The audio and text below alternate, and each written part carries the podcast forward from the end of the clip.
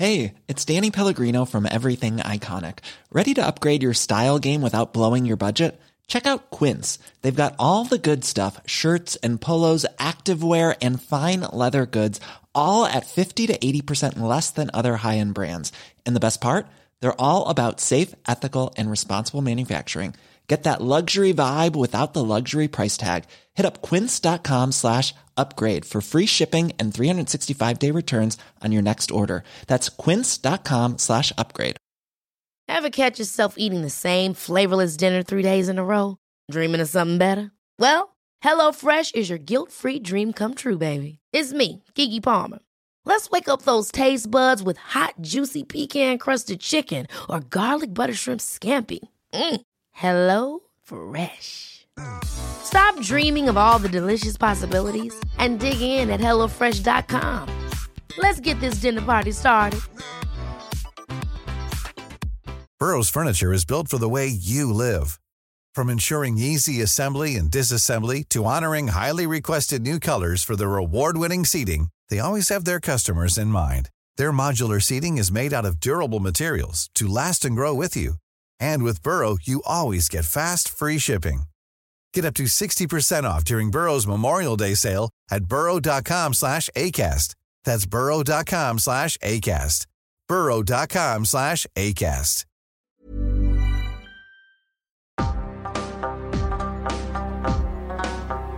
Hello and welcome. I am your host, Michael Moorcroft. The world is full of unseen forces. Let me be your guide as we lift the veil and peer into the face of the unknown. This is the Mages Well, your 101 guide to all things witchcraft and spiritual.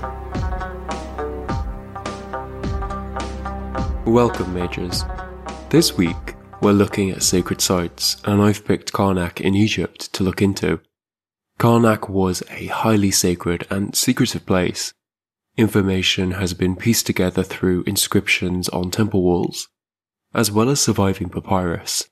Therefore, our knowledge on the magic and rituals that took place in Karnak is sketchy in some places, and some educated guesswork from Egyptologists and archaeologists has been used to patch it together. Karnak is arguably the biggest temple complex in the world and has been called the Vatican of ancient Egypt. Located in modern day Luxor, the ancients called this city Thebes, though the Egyptians called it Waset. Now, Karnak contains 61 acres. It would comfortably hold 10 average sized European cathedrals. And when I say temple, it wasn't a place of collective worship, it was seen as the home of the gods. In fact, the Egyptians called their temples the mansions of the gods. It was closed to the public, and even priests had to purify themselves before they entered the space. The only interaction the public had with the temple was with the outer walls, the outer courtyards, and the gateways that led into the temple. On these walls, they would scratch images of the gods, and grooves would be carved into them so as to loosen tiny pieces of rock, which would be imbued with the temple's power so it could be used in personal rituals.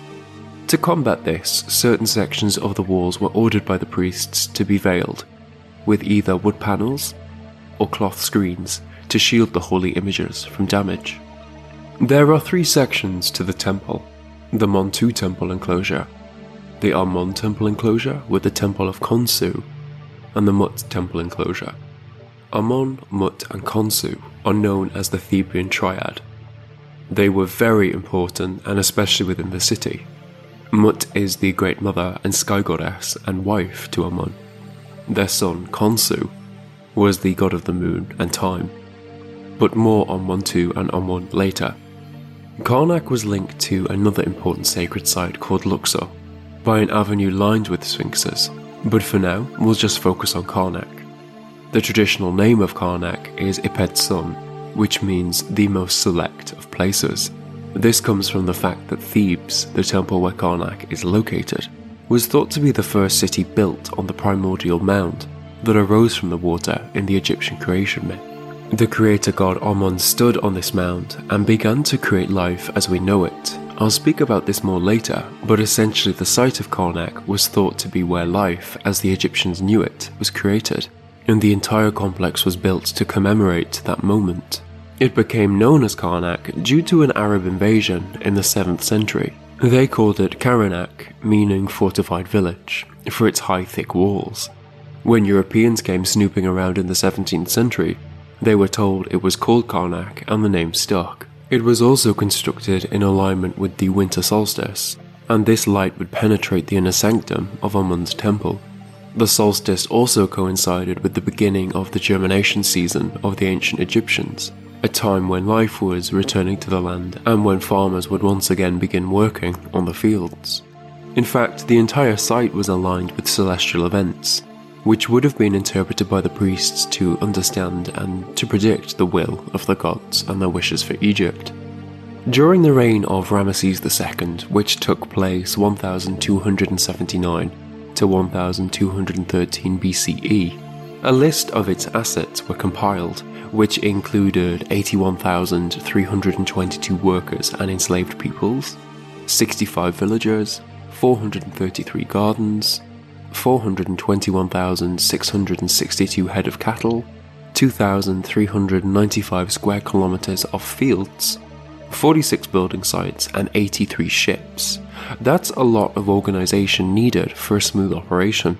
200 years later, towards the end of 1075 BCE, there were over 80,000 priests alone employed in Karnak, and the high priests were often more wealthy than the pharaoh.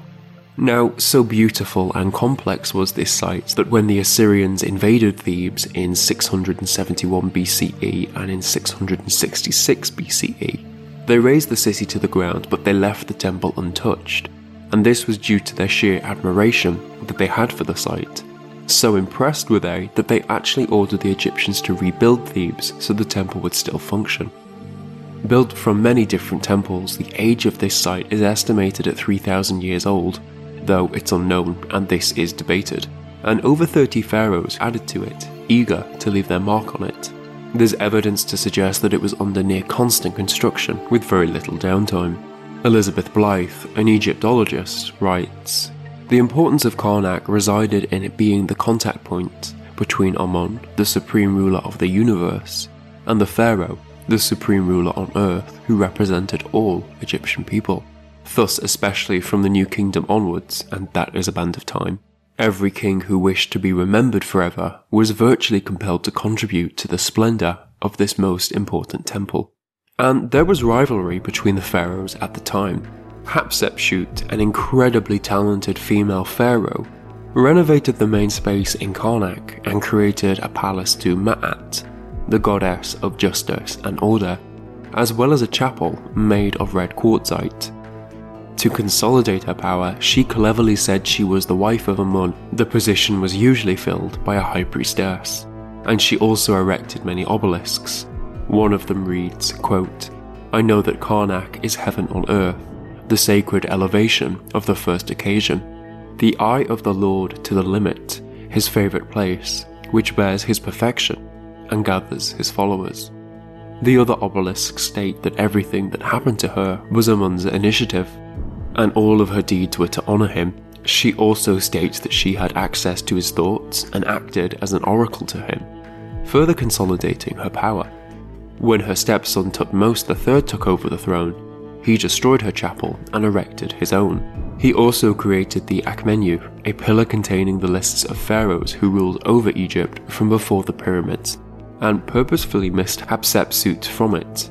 He went out of his way to erase her achievements, but failed, and it's coming to light how brilliant this woman's rule was. Misogyny doesn't win in the end. Under Tutmosis III, the Temple of Amun at Karnak celebrated 54 festival days, which is a decent chunk out of the year, and he ordered the construction of a sacred lake that still lies within Karnak.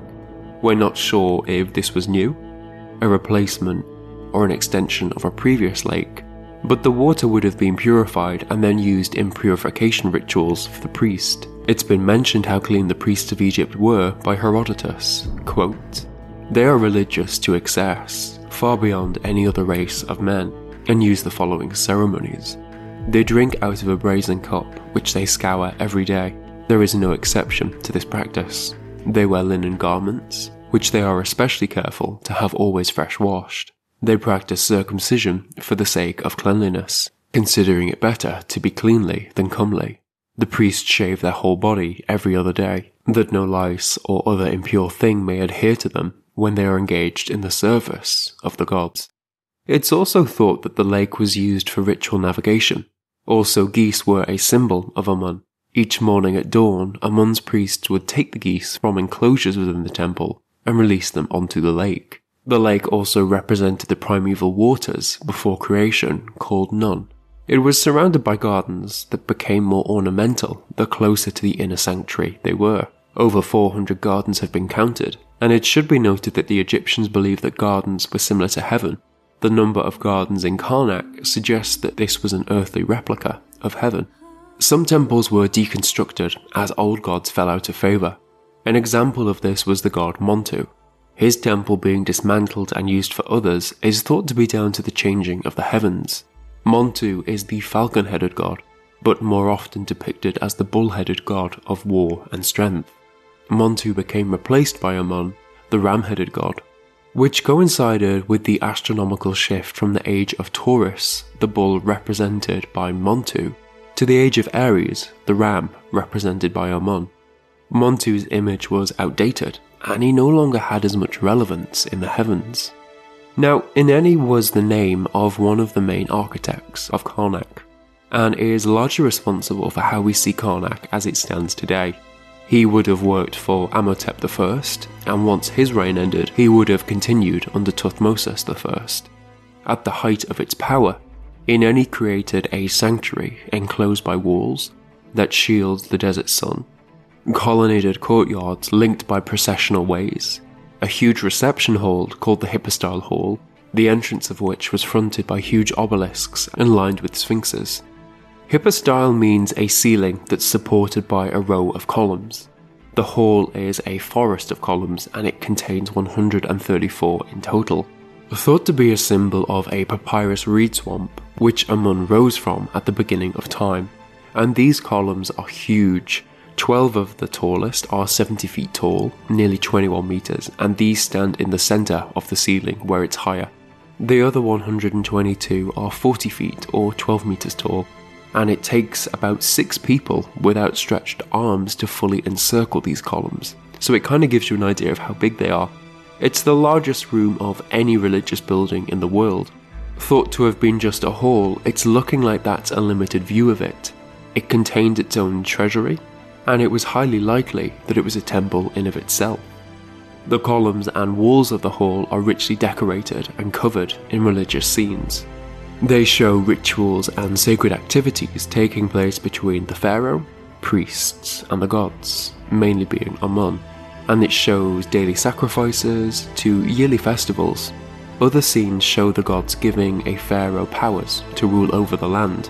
They crown him and give him instruments to rule and even pour water over him, alluding to some sort of baptism.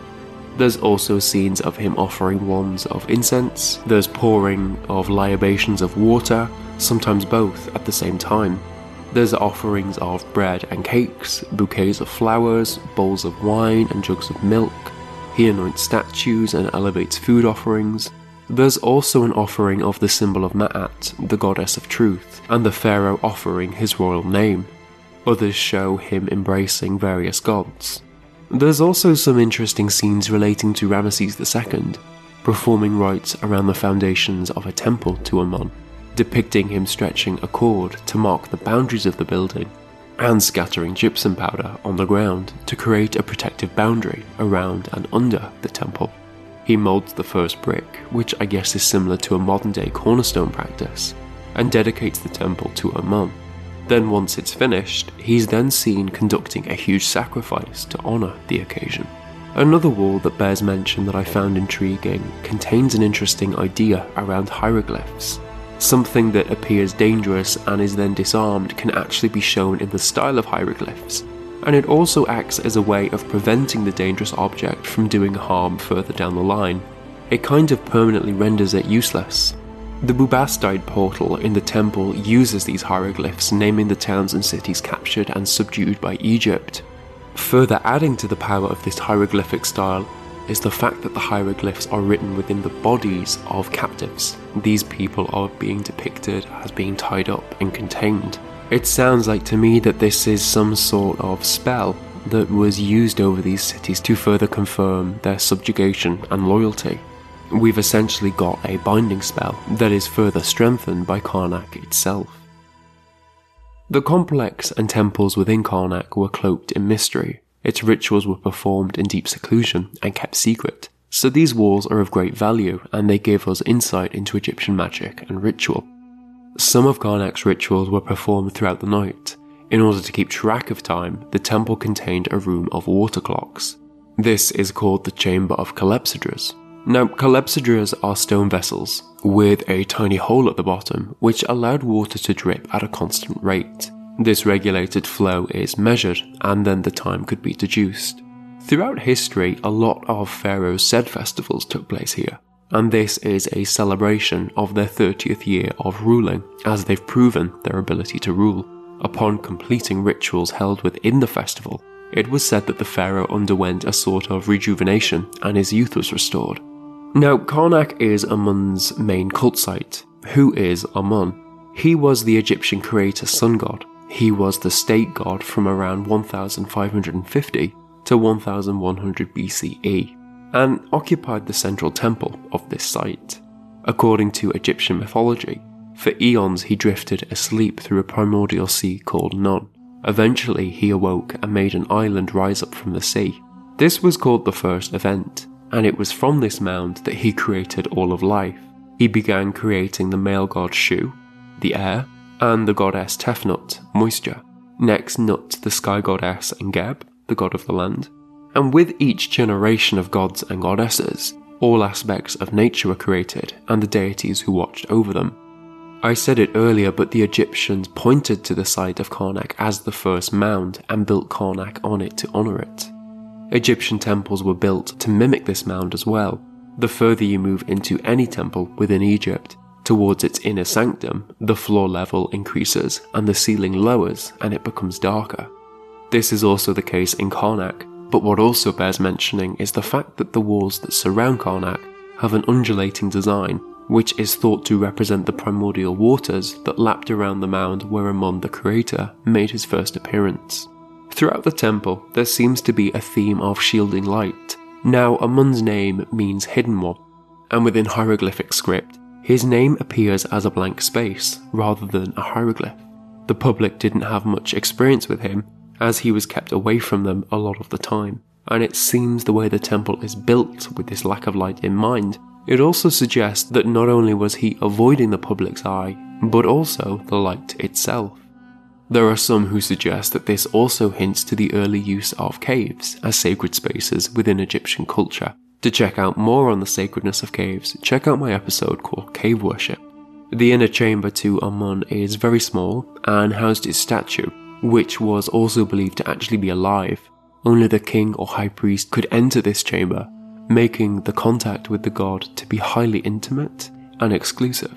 Amun would be consulted on very important matters, such as war, the building of temples and monuments, as well as appointments to important positions.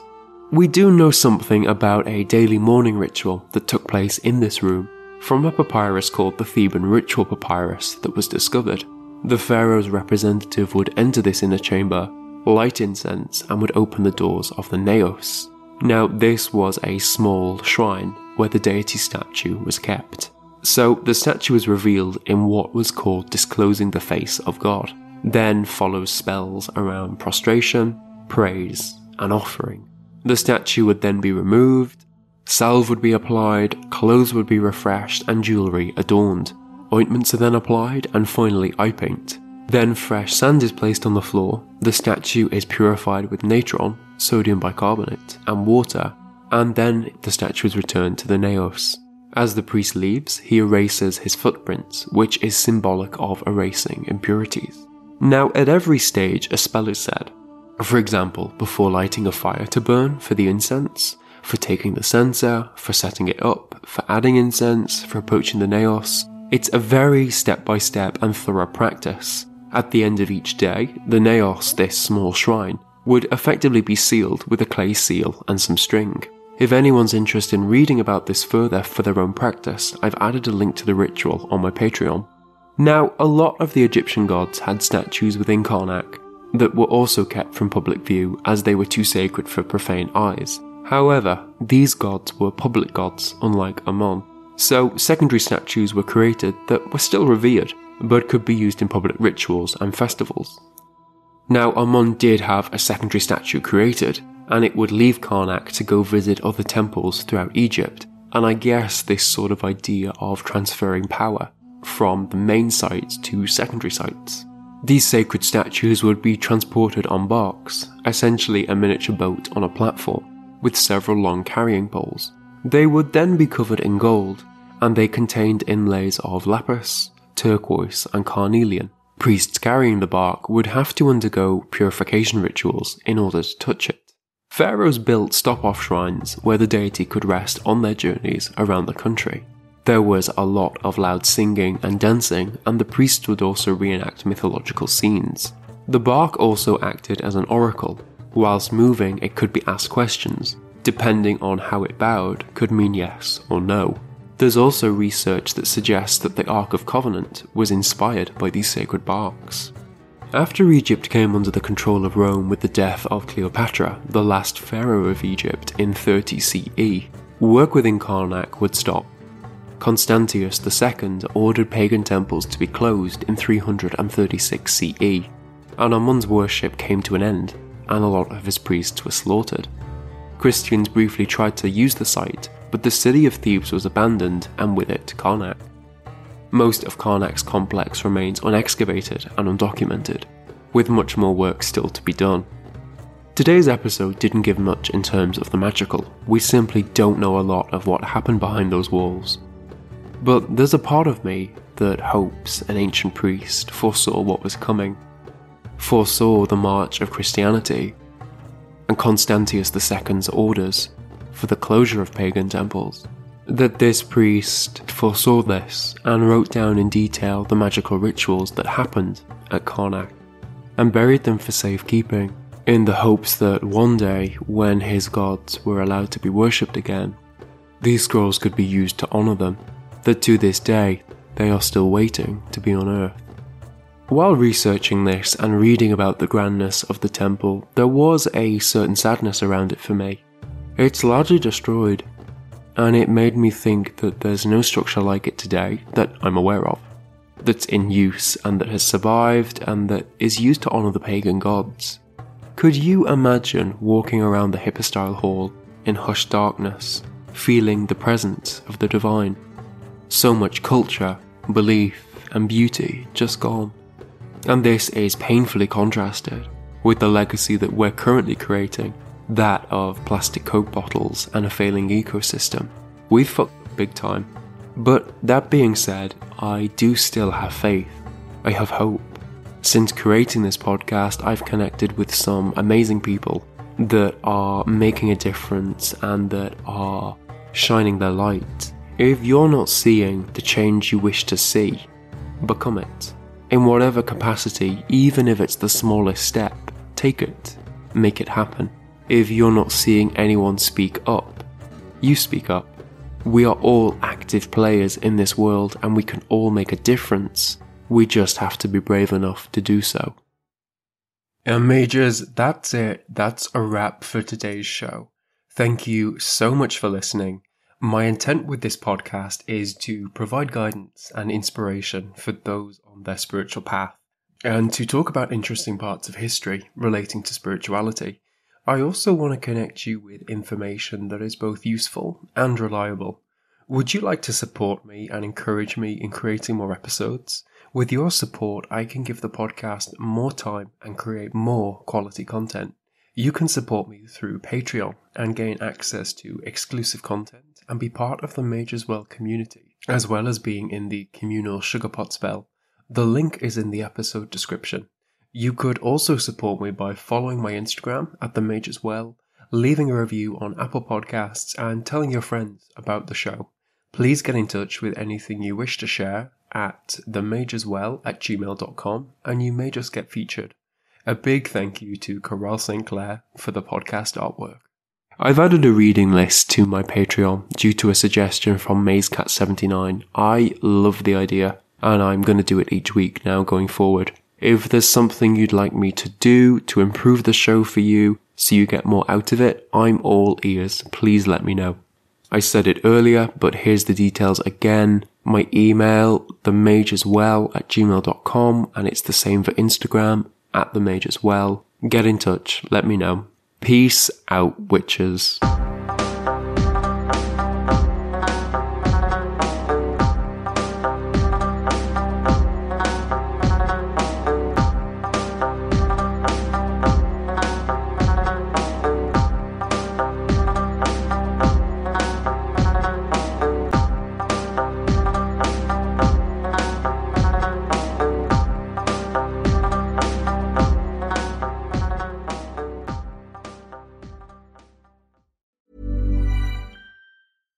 Catch yourself eating the same flavorless dinner three days in a row?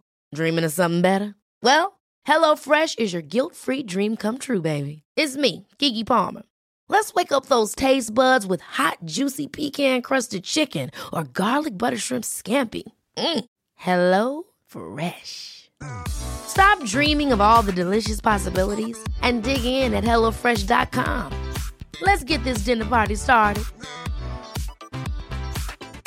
Planning for your next trip? Elevate your travel style with Quince. Quince has all the jet setting essentials you'll want for your next getaway, like European linen, premium luggage options, buttery soft Italian leather bags, and so much more. And is all priced at 50 to 80% less than similar brands. Plus, Quince only works with factories that use safe and ethical manufacturing practices. Pack your bags with high-quality essentials you'll be wearing for vacations to come with Quince. Go to quince.com/pack for free shipping and 365-day returns. Mom deserves the best, and there's no better place to shop for Mother's Day than Whole Foods Market. They're your destination for unbeatable savings, from premium gifts to show-stopping flowers and irresistible desserts. Start by saving 33% with Prime on all body care and candles. Then get a 15-stem bunch of tulips for just $9.99 each with Prime. Round out Mom's menu with festive rosé, irresistible berry chantilly cake, and more special treats. Come celebrate Mother's Day at Whole Foods Market.